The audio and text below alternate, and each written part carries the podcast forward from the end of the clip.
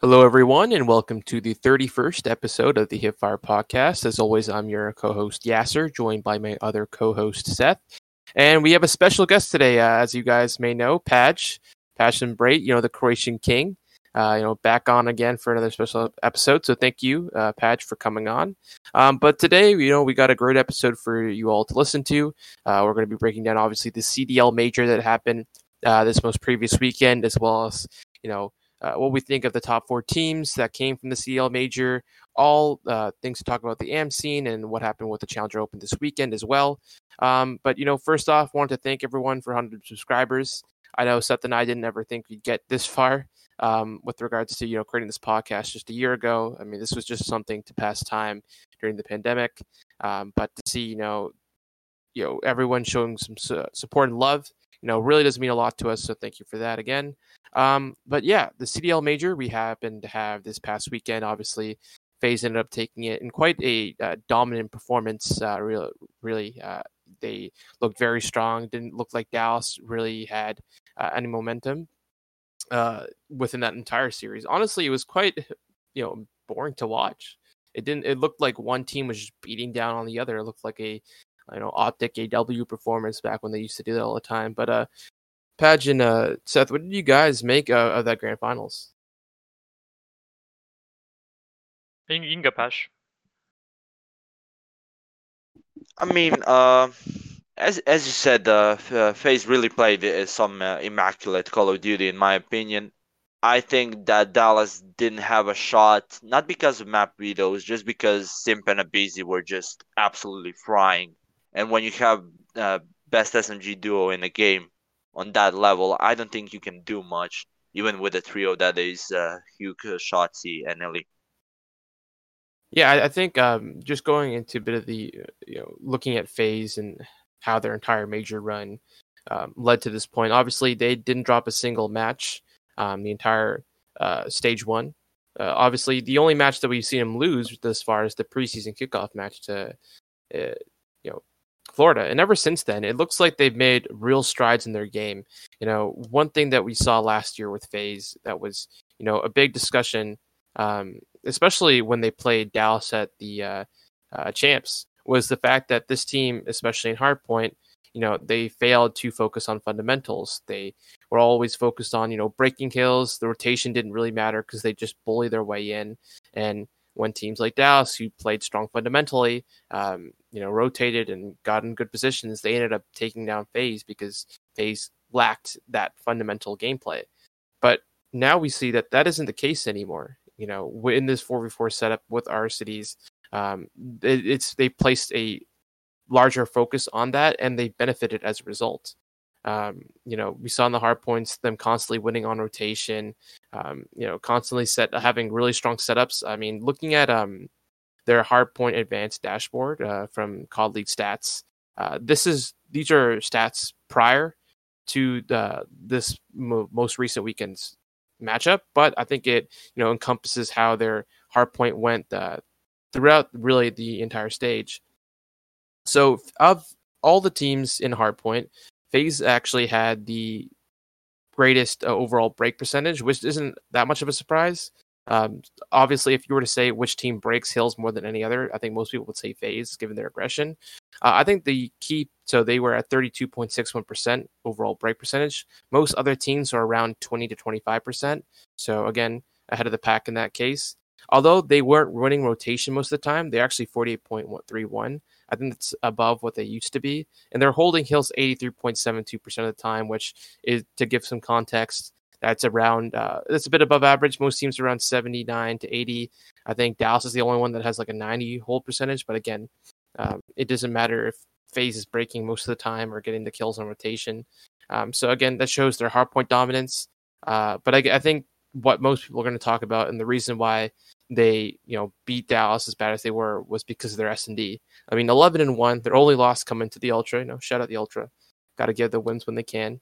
Um, 11 and 1 they played every single s&d map and won every single s&d map more than once with the exception of checkmate which they've only won once because they played it once um, their s&d stats are disgusting especially when you look at their advanced stats as a team um, to give some context again this is from march 6th so this won't include the finals but the average for regarding S and D overall um, offensive win percentage, most teams win offense around let's say forty to fifty at most. Like one team's maybe sixty percent. FaZe wins offense seventy one point four three percent of the time. They're winning at an astronomical rate more than any other team. It their setups, their pushes, their ability to know like mid in game adjustments is uncanny. Know what position to get. Apply map pr- pressure is um, the way they do it is honestly something just just sight for sore eyes. The way that they're able to push and be so aggressive because they just know that they have better shots than most people, and I think that's just something that really stood out to me was their S and D. But uh, other than that, what did you guys see individually from those players? Well, for for me, when I looked at Atlanta over the tournament, like he said, their teamwork and respawn was on point, as he mentioned with you know breaks and stuff. But also, just like an eye test, it seems like they were baiting and switching. I think the best at any other team in the CDL especially Simp and Abezy, they like it's just so fluid. They just know when to slide for somebody else and they know when to trade for somebody else. Like they, they trade and bait and like it's perfect. Like the way they play respawns is, is just fantastic. And then like you mentioned for search, if they're winning offense that like that many times and they're getting first bloods because of Abezy all the time, let's say on the off chance they end up in a one vx situation, there's not a better better team in, in like the league at one vx's. You know, you got Cellium, you got Simp, I think it was like the Paris series where they went to a game five, and they ended up clutching it up because I think Sully got like a one v three and Simp got a one v two. I might have mixed that up, but uh, yeah. So even if you are able to take some kills and, and play competitively yes in S and D, they can still just one v three you out of nowhere. And there's like they're super clutch and like yeah, it's just like really impressive to me because you know the issues last year, like Yas mentioned, was in teamwork and in Hardpoint, especially on like on Gunrunner, right? We had we had so many complaints that they couldn't hold hills properly, um, but they seem to have fixed a lot of that. And I again, like I don't know how much of that is is Arcitys because, like he said in an interview recently, he said like I don't have to do much. You know, these guys just fry, they're nasty. Um, but he's not wrong. He's, yeah, he's not wrong. Um, but there is definitely just from look, watching their gameplay, there's definitely been a, much more of an effort to play as a team and to trade kills and to bait for each other. They're like they're very selfless stars, which I think is what makes them so good. Is mm-hmm. I you never feel like one of them's kill whoring. You know, you never feel like one of them's like trying to do too much. They all kind of know what their role is, and like it's weird because from a staff perspective or from like I guess just like I don't know what perspective, but like Cellium's like sort of their worst player, which is not a problem at all if he's like the one that's not performing the best because he's still very good. And like last year, you had Major Maniac was uncomfortable at times, and you had Priestahh flipping roles. So like now with this team, it, it looks even better than it did last year, which is just scary. That's kind of my thoughts on FaZe. Do you have any other thoughts uh, on FaZe Paj or? Uh, yeah, I do. Uh, I think people people will give props to Crowder and uh, Arcitys for Im- uh, improvements, but I think uh, RJ, the assistant coach of the FaZe is a good shout as well because both of them, Arcitys and Crowder, said a, a lot of good things about RJ, and I tr- and I trust those two. Uh, also to mention their respawn has been better just because that bait and switching you mentioned is up to perfection and uh, they know how and when to push. Uh, their Raid control, I think they haven't lost it yet, or maybe lost it once. Yeah, just because uh, they lost once, hmm. and they are the best Raid team in my opinion. Both uh, all S and D, hardpoint, and control. Just because of the way they play, they are so annoying. Uh, bait and switch, playing fundamentally well, uh, not giving uh, the team uh, uh, easy rotations or anything like that. They are constantly putting pressure, which uh, last year you could see that, but there wasn't that uh, that many trades. They would outslay and still lose in hardpoint. Dallas was doing that to them, and then we saw in those two series completely opposite. Uh, Dallas was out rotated, outslayed, and outgunned, which is like uh, scary to see that team actually doing so well early in the year. Yeah, no, 100%. I think uh, without a doubt, this is obviously the best team in the game. They're clearly understanding the game at a higher level than everyone else right now. So it's really just a matter of who's going to catch up to this team. Because I'd expect teams to get better at, at respawn in particular. Um, I don't expect FaZe to only have one S and D loss in, in, going into majors.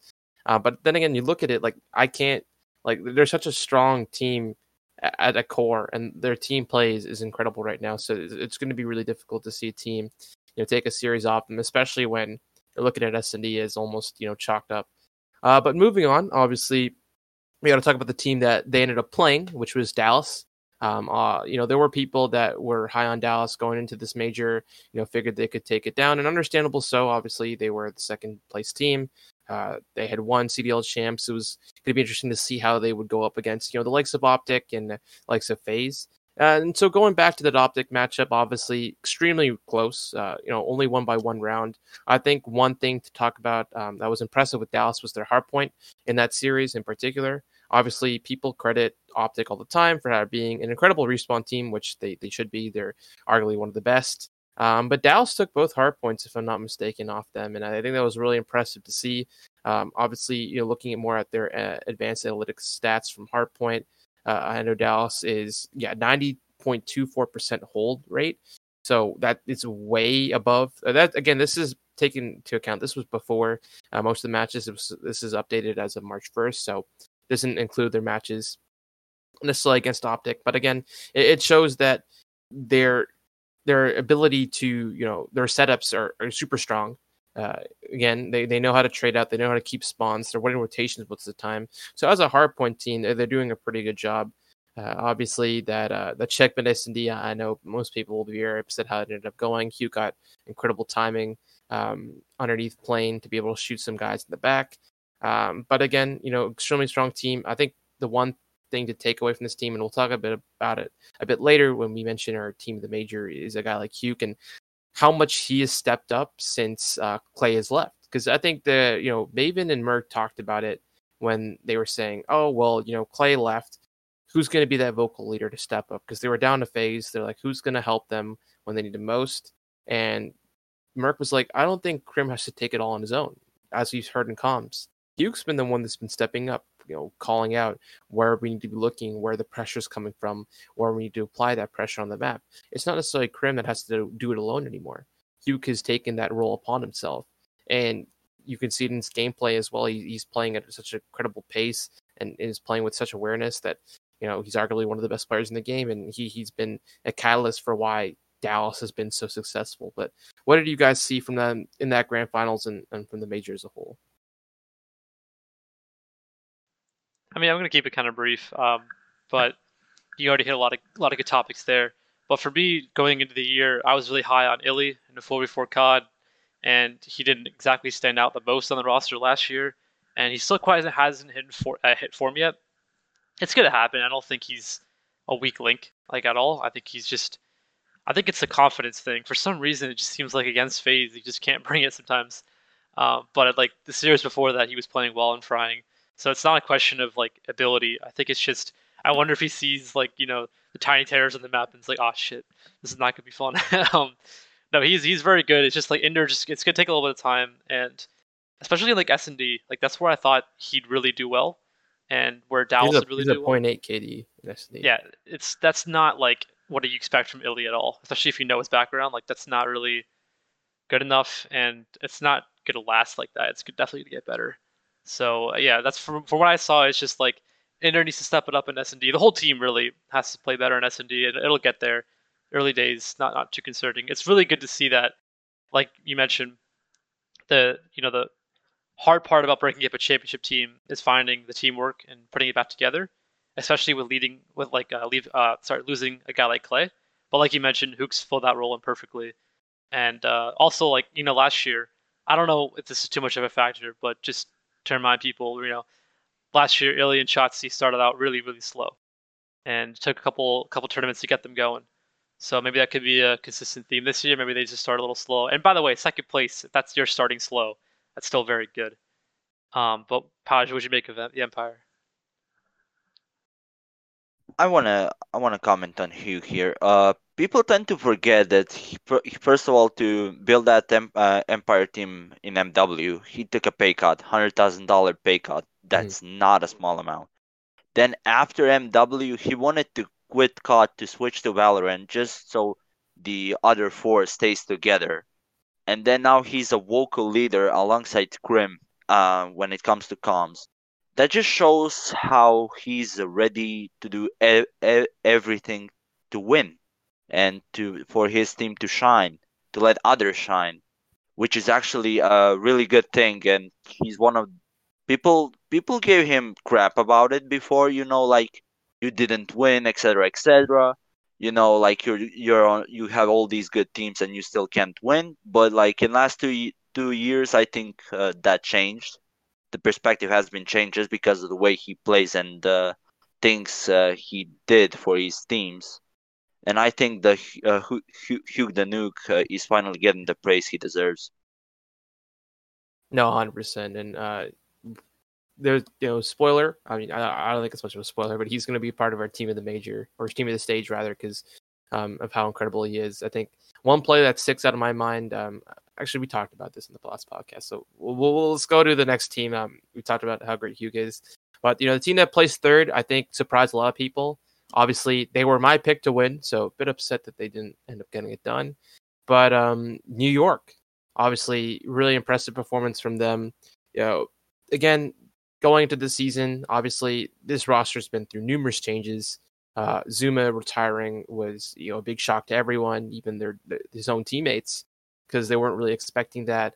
Uh, a lot of people expected Hydra to be here already. He wasn't, and so they had to do with what they had. They you know they moved Mack from his preferred position at flex, or at least what he was initially going to play, and he played as a sub instead, and had Diamondcon come in, and Asim was staying on the roster. So there's a lot of questions going into be what this roster was how are they going to reform? Are they is Clay going to be able to make it work with this you know you know ragtag team of rookies and you know players that hadn't you know didn't have a lot of experience and they made it work and it was really impressive to see you know although they didn't maybe have as much scrim time on the game as other teams their the strides that they made throughout every game mode were really impressive in particular s&d obviously they had diamondcon shot calling pretty much all their S&Ds, and they were making a lot of really smart plays together. Uh, on Checkmate, their 4 XM4 setup that they had at times was deadly.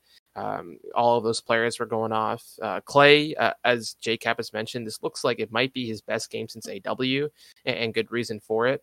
Um, in their communication, um, you can hear how how much of a vocal leader Clay is, and that we expect to see. Um, but again, everyone clearly respects him uh, as a leader and, and, is listening to him and taking his advice. And you can see how strong they have been in, in almost every game mode. Obviously, um, they're eight and six in hardpoint, six and six in S and D, and and six and four in control. Um, they definitely have their strong and weak maps for sure that they still need improvement on. Um, but I think you know the pinnacle of that team was that uh, was that optic series, which I'm, I'm, sure we'll break down when we talk about optic. But that Optic series really show what they're capable of. Obviously, Optic didn't play up to par, um, but you know you also have to credit how New York played, especially in that four v eleven control. I mean, the teamwork was absolutely on point. You know, and switching, you know, communication of where Optic was pushing up on the map, and uh, you know they all play their role to a T. Um, again, for such, such an ex- inexperienced team, it's really impressive. I mean, Seth and I both said like they're you know this team might need Hydra to, to make it to the next level. And and maybe we're wrong about that because clearly they've shown that they can make those strides by themselves. But what did you guys make of, of this roster and how they did? Well, on the, on that note, um, I actually was going to say, I think Hydra for Mack instantly makes the team better. And but the reason why I say that is not because Mack's bad. It's just like I don't think he's comfortable in his role. And again, he could get more comfortable with more practice. That is fair but he hasn't seemed comfortable to me.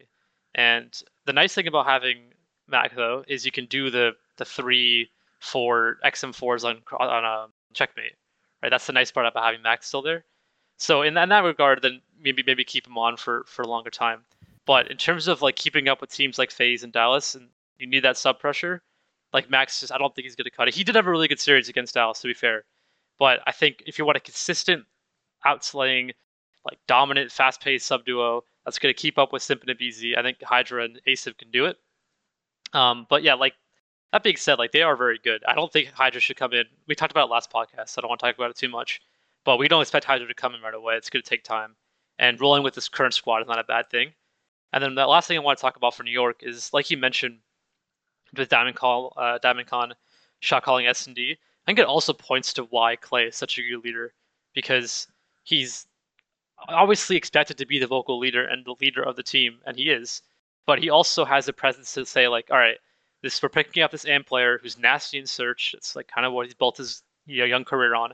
Let him ride it. Let him like you know work on the map. Let him like call strats. It's just take a step back in S and D and let a couple like amateur player shot call for you. That's just like I don't know. That, to me, that, that speaks a lot to Clayster and his ability as a leader and his empowerment. I think it's really, really like what sets him apart as a leader. Because we talked about it before last year a bit. When we talked about the leadership qualities between Krim and Clay and guys like uh, Enable and, and different things, and kind of like Aches as well. And we're kind of figuring out like you know what kind of s- style of leadership is best. And it's almost like the LeBron effect. I feel like with Clay, where he's very like vocal leader and, and wants things done a certain way, but at the same time he'll also step back and let you rock and let you do your thing, right? I mean, how how, how many years did he let Zooma do his wild flanks and do Zooma things, and kind of just let it ride and, and still lead, but but allow his teammates to to have more just ability to do what they want on the map. I just that that's to me that's what stands out for Clay and why New York's so good. Um, but Paj, what you make of New York? Um, I mean, it's pretty simple. Uh, it's it it is Clay's best uh, individual year since Advanced Warfare.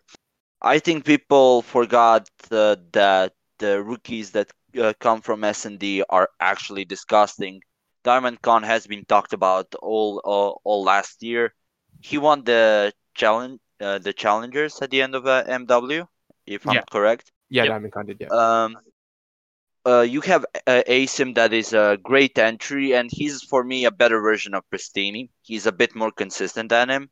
Then, okay, the problem with Mack and um, the aggression, it is there, but I don't think it is necessarily a bad thing because sometimes with that you can put a three AR setup, and maybe if we see a meta change with more ARs than subs, that may be a good thing. Of course, uh, with Hydra, you can always try him out, but I think this New York team should stay unless something crazy happens.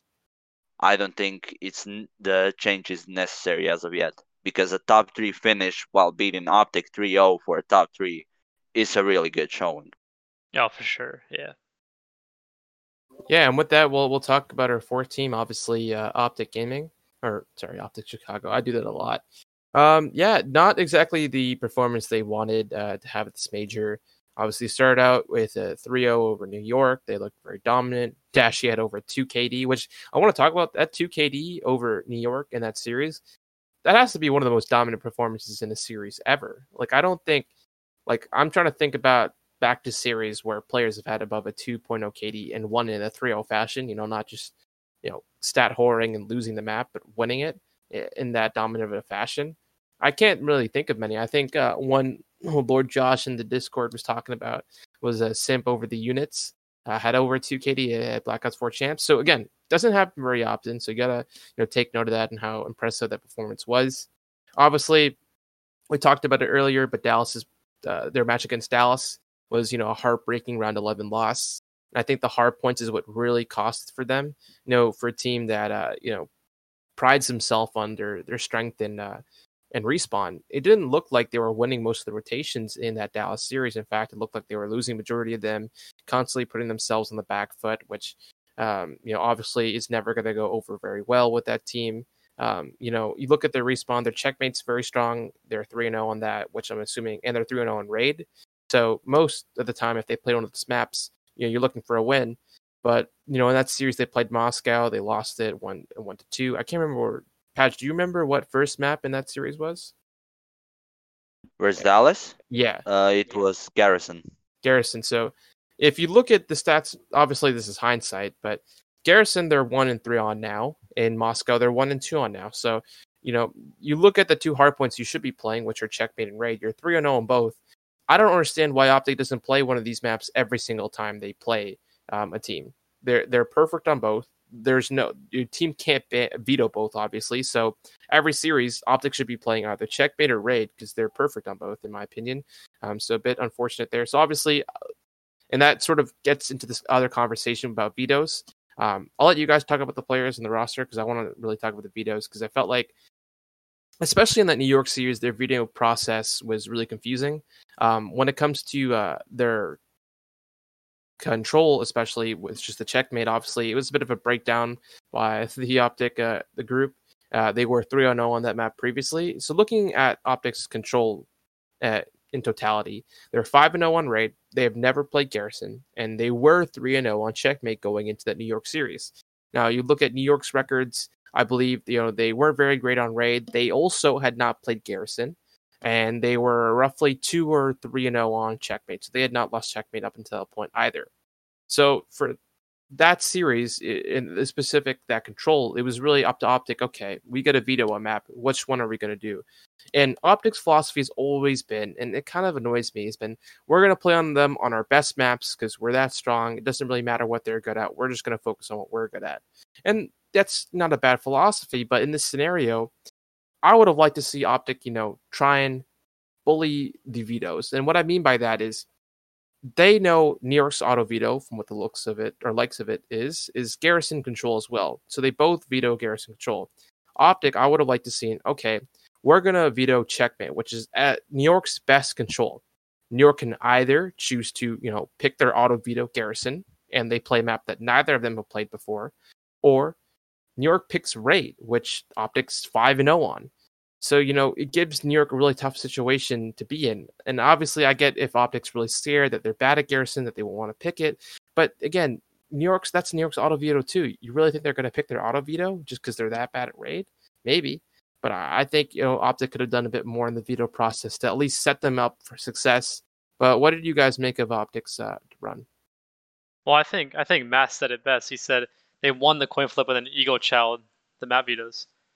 um, that's basically what happened. But I know I know Paj wants to talk about dashing a little bit, so why don't you go and, and break it down, Paj? Okay, I wanna um, I'll quickly just go over the map vetoes. They really where where's uh, Dallas and uh, New York? They kind of child ego child the uh, vetoes. Especially, I get the Moscow pick on hardpoint because um, Dallas is really good at the raid hardpoint as well and Dallas hasn't been as successful. I think they played one or two maps, and they I think they Dallas, lost one. So sorry, you, you continue. Just, just for just for context, Dallas is one and no on raid, and they're one and two on Moscow as well. Their only win on Moscow uh, against Optic. So yeah, yeah. So basically, you know, like they're they're zero and two. You know, let let let's try and surprise them. You know, and I think that was a good thing. But like there was a at one point when Envoy went on that eight streak on a rotation, everybody else was dying. Optic was down 90 points and they were getting outslayed by two kills. 90 points down, but only getting outslayed for two kills. That just shows how much they didn't play fundamentally correct at all. They just chalked it. That map was chalked from the start, from the get go. Uh, and I'll, I'll leave it at that. Um, the New York map, yeah, they really ego childed but I think they're real. They they aren't that good at the garrison control, so they didn't want to risk it that much. But I don't know about that uh, garrison S and D pick. I really don't know what was in their heads. But it's fine. I think they'll learn from that mistake. Also, um, problem with uh, Optic and S and D. So we saw it in uh, Empire series. If Envoy gets picked, and like if he doesn't get at least one or open up a site, that round is most likely chalked for them. And for me, when that doesn't work, you have Dashy, one of the best player, uh, best S and D players in the league, and he's an amazing playmaker. Why don't you let him sometimes do the uh, shots? Be that playmaker, get that first blood. You know, like let him do some some some let's say weird stuff on a map that Envoy sometimes does, or something. Throw different looks at it, because like New York really countered Optic at the, that Garrison S&D and uh, Empire at check uh, at checkmate. So really, you know, when things go south, why don't you throw uh, something different instead of just doing the same thing over and over again? And I think once they realize they can do that, they like they have really two really good S&D players and playmakers at the same time. I think they'll be uh, championship contenders. I mean, they are right now, but if they if their S and D gets on on par with FaZe, I think we can look at them as stage two or three uh, champions. No, yeah, I, yeah. I, I was You gonna go, say, you. I was just like, I agree for sure, and like like you're saying, like it's it is weird because I think I feel like they went way too strong on the envoy go kill or envoy go flank strategy. And you're right, like you, you have Dashy sitting right there in the game. Let him make a play. Like it's it's a good thing. You, it's a good point you're raising because like it shouldn't have to be envoy every round making a play. It's a lot of first of all, it's a lot of pressure on him, and then also what we saw is that it gets red. Teams start playing more patiently and waiting for envoy to pop up somewhere on the map, and then they kill them, and then they're on a you know three v four. So like like yeah, it's a really good point Patrick made there because like they definitely have to lean on Dashy more, and it shouldn't be a one man show in S and D. I, But, I uh, think yeah. you know, sorry, I just want one last thing to talk, talk about that. Um, I was going back through the stats uh, on on Breaking Point as well, and one common theme I, I noted for most teams is that um, most teams have one player stand out in terms of first blood rate. Usually, there's one person that's always pushing you know the pace to get that first blood. Optics one of the few teams that doesn't exactly have that. They have Dashy at 15.5, which is the highest. Envoy around 14.4, Scump 14.4, and Formal 10.3. So Formal's obviously not pushing the pace. He's the AR. You don't need that. But they don't exactly have someone like an aBeZy or Awakening or, um, you know, someone in that sort of caliber that's going to help push the pace to get that first blood that allow them to open up sites.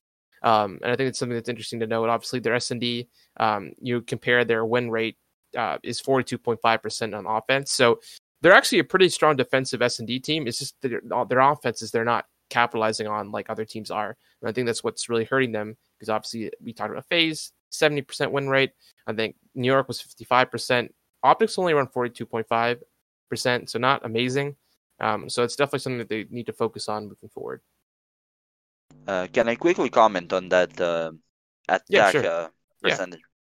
The thing is, even if Optic gets the first blood on offense, they don't get creative with it. You could see on, let's say, on MW, on when Envoy was on Huntsmen, even if it, they would get the first pick or get first pick, they would be creative with it, especially on uh, maps like Saint, uh, Saint Petrograd or Rammaza. They would just get creative with it. You know, maybe not switch sides, but like switch the positions, bait them up, um, bait them out a bit, spread them out, spread them thin. You know, show something different. And they didn't show that. They only showed that on Moscow because, you know, like let's say Bruce or Formal, uh, they work on the uh, B Street, or let's say mid. You know, just put constantly try and put uh, pressure for on them. But like on other maps, especially on Checkmate, they do not look do that. They just push the plane. You know, if we get the kills, we get the kills. If we don't, we don't. We lost the round, which I do not agree with at all. Especially with the team uh, that has Dash and Envoy on the same team. Yeah, but uh, Yeah. moving. Seth, do you have anything else to add or? Oh no, that's that's good. I was just gonna say like moving on to the next uh Yeah. next section is we're gonna talk about teams briefly here that didn't crack the top four, um, and uh, some teams that would be disappointed. And so the first one is gonna be the Rokkr. Uh, so the Rokkr, it's an interesting team because again we're gonna say it every COD in existence. Attach's again another top ten player, maybe even like you know he's very very good again. But once again, it's not coming together for him, and the team they didn't choke. It's fine. I mean, they're they're a good team. It's just going to be. We talked about it last podcast, so I don't have to dwell on it too much. But it's just going to be a thing of like, you know, can Priest Attach match the sub pressure of other teams, and then is Lamar going to be consistent enough as a main AR? So far, I think Lamar's been fine. I know he had a really really bad. Was the last two maps when they lost Mhm. against uh, who did they play against? They played Did- against uh, Toronto and London. Are you about what? Are you, what are you referencing? Sorry. Oh, who did who did they get uh, Rokkr get eliminated by? oh, Toronto. Yeah, Yes, Toronto. Yeah, yeah. Lamar had a really, really bad like map four, map five in that series, if I recall correctly. So Yeah, did, that yeah. kind of sucks. You know, there's not much you can really do if you're attached in that situation. But he- he's been consistent enough overall.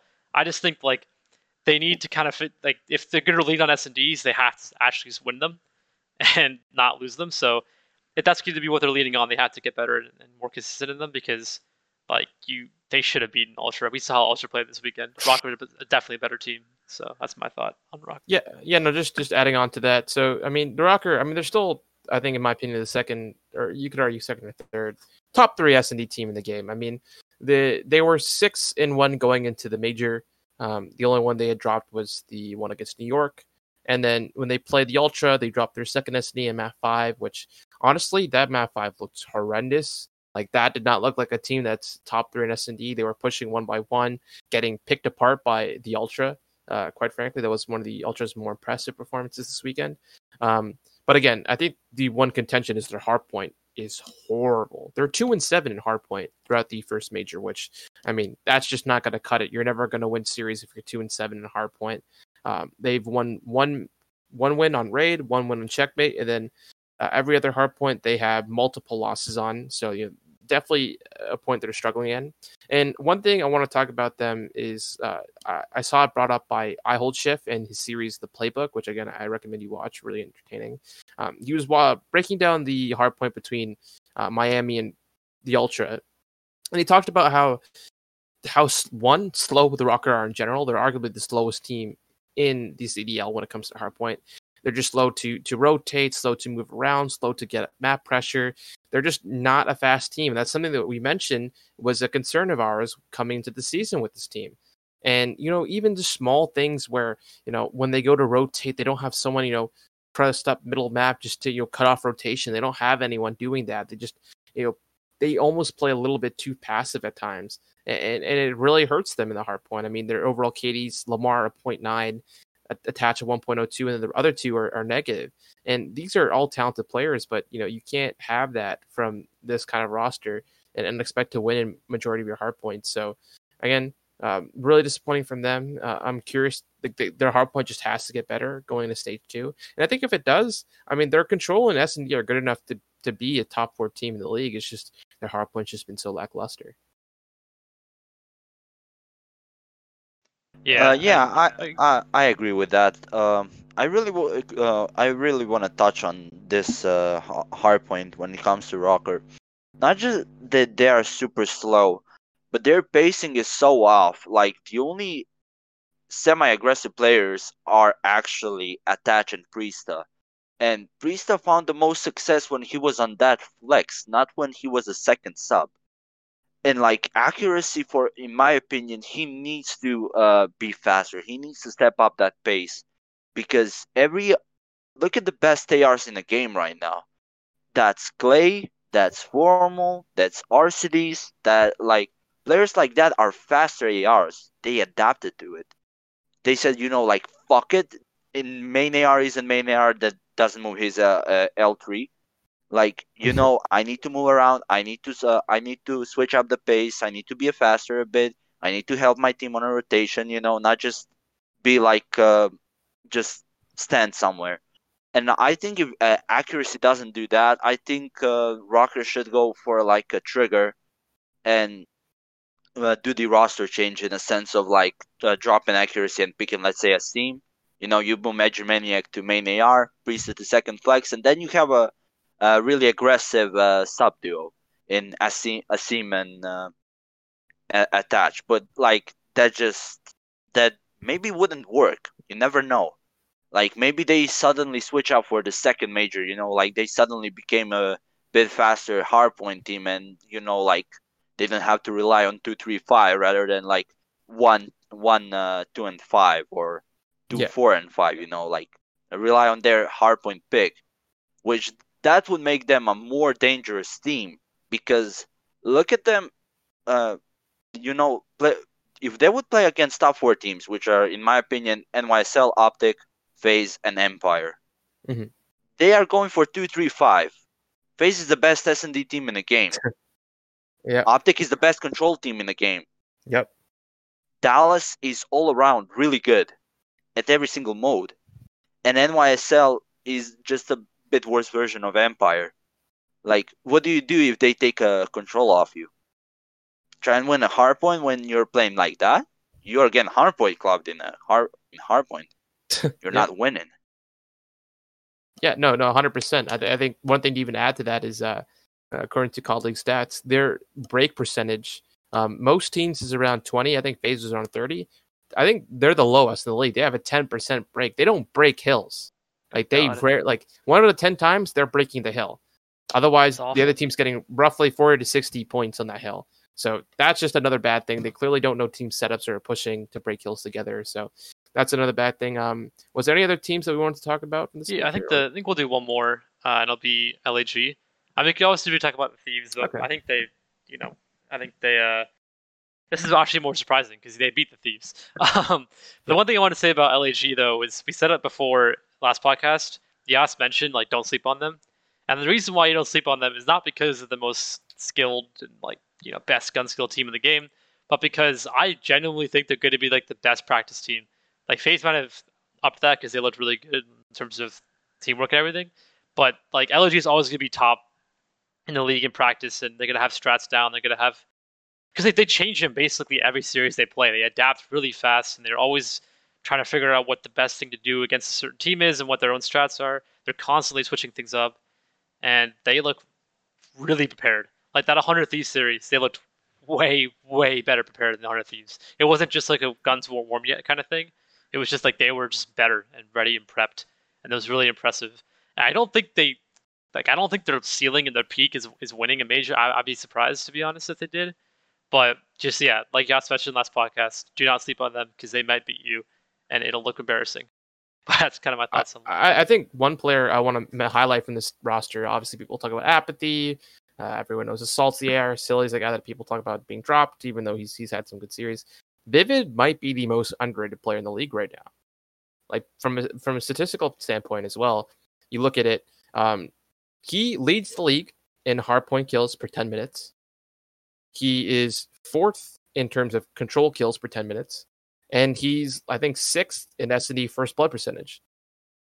That is incredible. So not only is he being super aggressive on the map, getting lots of kills, more than more kills than pretty much every person in the league in both the respawns, but he's also still doing his job that he did last year, which was getting first bloods in S and D.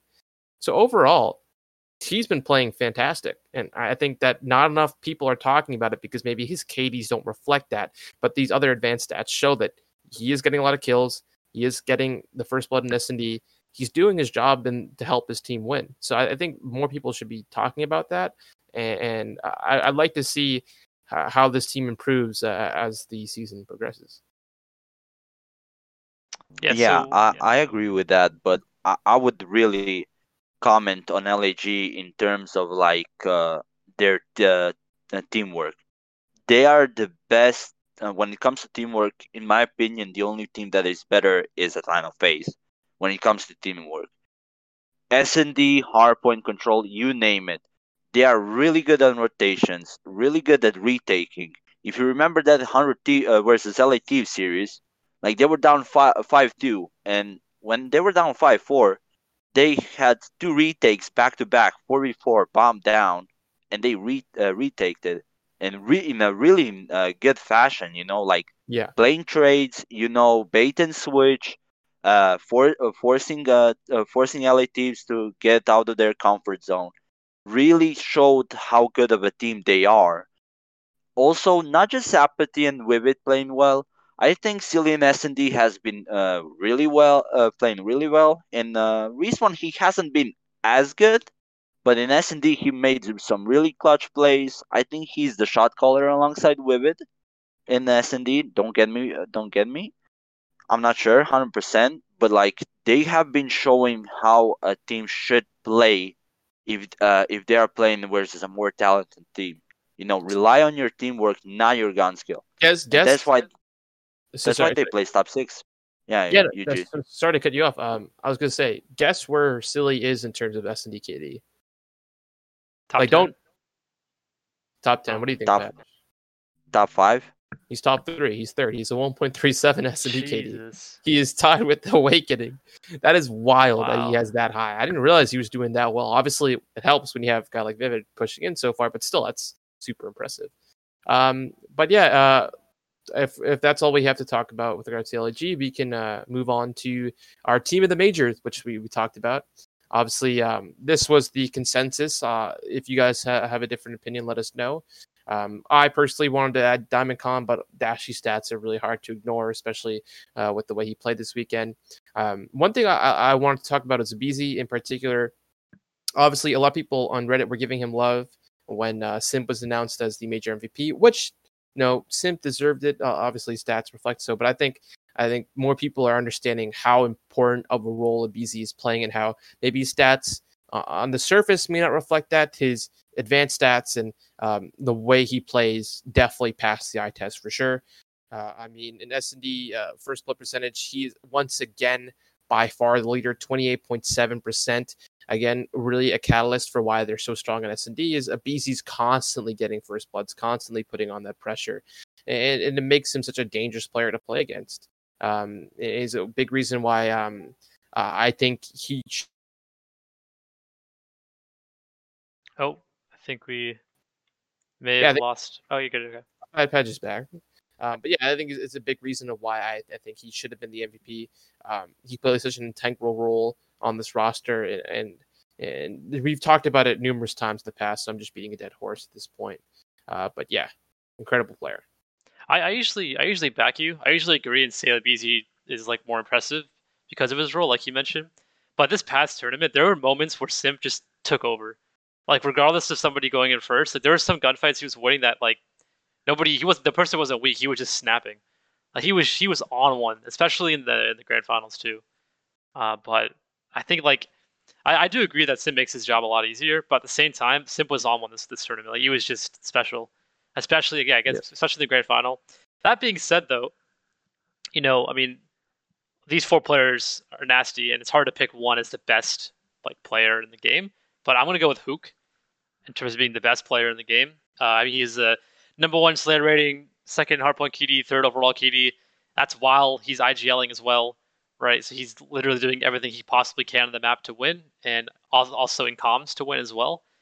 I mean, we we obviously sung his praises earlier. We talked about Dallas, but it's just it's so impressive, especially when you when you consider the fact that like he's taking he's doing that well against like the tiny terrors. Like he's doing that well consistently against teams. He hasn't had that many bad maps and for a sub player, that's kind of rare. I feel like it's easier for sub players to have bad maps if they're just running into pre-aims and not the teams that rotating in time and stuff like that. So I think his performance has been, in my opinion, the most impressive. But what, what do you guys think? Who's the best player in the game? Uh, just one thought about Huke. I would have agreed with you had it not been for his grand finals performance. I honestly did think he underperformed. Uh, but the whole heavily. the whole team underperformed though. Like he still played fine. Like the, the games whole, they and there were there were certain moments where he was definitely underperforming, even in comparison to the team, especially in those hard points, which I felt were well, he, he went really he went like twenty five and twelve in one of the hard points though. Yeah, no, the, the hard the hard point they won, but all the ones that they lost, he there was a point I feel like he was like four and fourteen at one point. And like, yeah, I, I want like I agree, like all the intangibles, all like if you had asked me who was the best player going into the grand finals, I would have said Huke. But I don't think you can. I can't personally put him up there with the performance that he had in grand finals. I mean, I I, I could bring up the stats while uh, while Paj gives his thoughts, but um, again, I, I agree with you on pretty much everything. It's just his performance in grand finals. I just can't put him up there as number one with the way he played that way. But again, uh, yeah, definitely like in that conversation for sure. But Pat, who do, who do you have as your, your your best player in the game right now? Okay, so I'm a firm believer that aBeZy was the best player in Black Ops 4 and MW, but I think from now on we should just start saying aBeZy and Simp are the best duo, and that there should be uh, two MVP awards for both of them. because that's fair. the way they are playing is actually incredible. aBeZy dropping 1.3 while while entering, and you know, like that's really amazing as well. You know, and then you have Simp. You know, like you trade the BZ, but then a dude trades you double as well. You know, like they go one for four because yeah. Simp is dropping 1.5 in a whole tournament, whole major, which is incredible. And like, of course, Cellium doesn't have to do much. Varsity is, IGLing. Cellium can just like lay, put his controller down and just watch them fry because of the way they they play together on a map. They are a cohesive unit, especially two of them.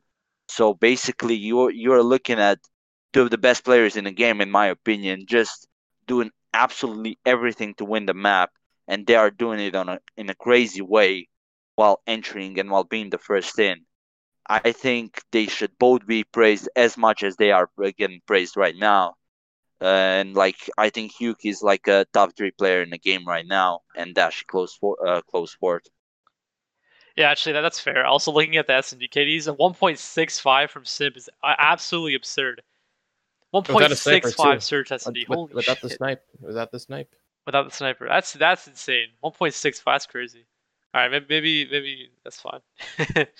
uh, that's that's insane. Yeah, Jesus. Yeah, uh, but with that, uh, with that said, obviously, give us your thoughts. I mean, obviously, I know people will say, "Where is Zinni? Where is Zinni? Why isn't he up here?" Um, trust me, we'll have him on the team of the stage, mass, uh, bro. stage two. um, but uh, yeah, uh, one thing we wanted to end up the podcast was talking briefly about the AM scene. Obviously, uh, a bit of roster mania has gone down, uh, especially in EU. Both team obtained, and it looks like uh, I think Team Singularity is also split up. Uh, they say Trey um, has to fulfill his obligations uh, on London, so maybe this means Zero is finally going to be in NA, which uh, would be pretty cool if he is.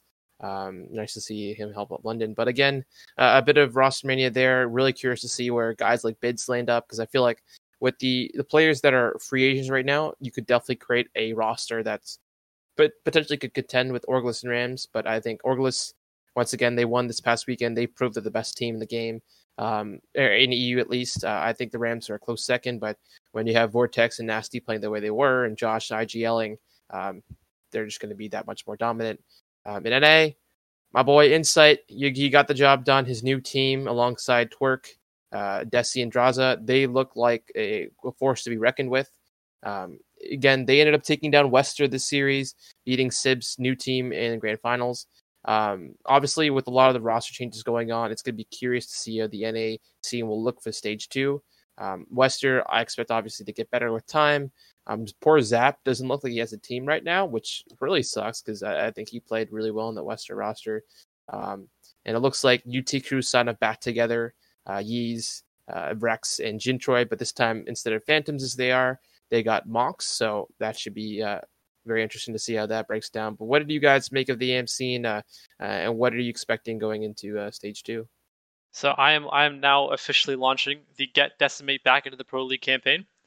I after the first cup this this year, Desi was frying. There's a specific map too on Control Garrison. He was just like melting people, and then obviously Western and subliners have started impressing, and Desi kept making roster changes and kind of fell out of the running. But uh, over the last two cups they've played in or two tournaments, he has been insane. He's very good. The, the thing with Desi was always like he kind of needs a structured team to play around, so it's not super easy to pick him up. Like you can't really expect to pick him up and him to be the the like catalyst in sense of like he's he's gonna bring in the strats and he's gonna IGL. That's not really gonna work, right? So I don't know if you can replace a guy like Slacked um, in, in that regard, but he's extremely good at this game, and I've liked him since he came in the game in World War II. So I'm, I'm now officially launching Decimate, getting back in the Pro League. I want to see it.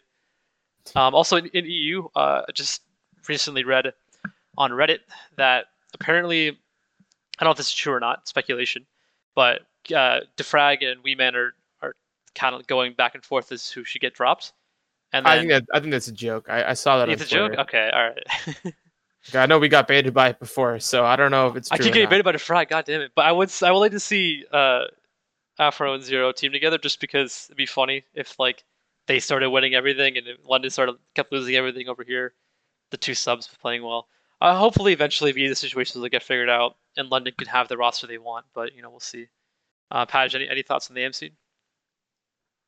Uh, yeah. Um, Orglis is disgusting. Yep. Uh, and the Rams Yep. as well. They are really, really, really well. Uh, in front of everybody. Right now, I think Westar made the biggest mistake by uh, sw- uh swapping uh, Phantoms and Zaptius. I think that's a that's a mistake that will cost them a few cups and for some uh, like maybe a spot in the CDL next year because like they were looking like a team that maybe like a team of four could be picked up for the next year because why not? Because of how good they played, and now they do that, and doesn't make sense. Yeah, they play opposite roles. One's a sub, one's like a main AR. I don't understand that. Yeah, and one is a super aggressive sub, and the other is Yeah. like as slow as they are. You can see like the only slower slower AR I know is uh, accuracy. so Yeah. I don't know what were they thinking, but like, you you know if if uh, if it will work out in a sense of like they them uh, winning multiple uh, cups again, Mhm. you know we will will look stupid, you know, because we're like why are you switching at the fat the one of the fastest sub in the AM scene for the slowest they are in the whole world? You know, like Well, it doesn't. why? I think like at a certain point though, it Venom's like so good at this game. He, I think they can make it work still if they just play around him. He's he's incredible. I think he, I like I know I just said Decimate should be in the league, but Venom's in my opinion the number one guy in North America right now. Oh, He should be on a roster. He is ridiculously good. So I think if, if they kind of play around him and the other guys figure it out, they can still definitely take cups. Like they'll be they'll be fine. Yeah. But He- I, Venom. Venom, Venom plays a lot like Huke in the sense where he's he's going for flanks, he's going for wraps, he's incredible in S and D, He's uh, great in control. makes great plays. Yeah. Yeah, but that'll that'll wrap it up. I think. If you guys have anything else to say. Uh, not that I know, but again, thank you, Patch, for coming on. Obviously, always delight to have you on. Your insight is uh, very welcomed over here. But um, again, let us know what you guys want to see. Obviously, we got a bit of a break in terms of the CDL now, so it should be really entertaining to see when's when that ends up happening uh, with the teams. Roster Mania, obviously, in Challengers is ever ongoing, so that should be very curious to see where that lands us for stage two. But uh, you know, leave a like if you made it this far in the video. Comment down below what you want to see. And uh, yeah, we'll uh, see you in the next one. Thank you very much.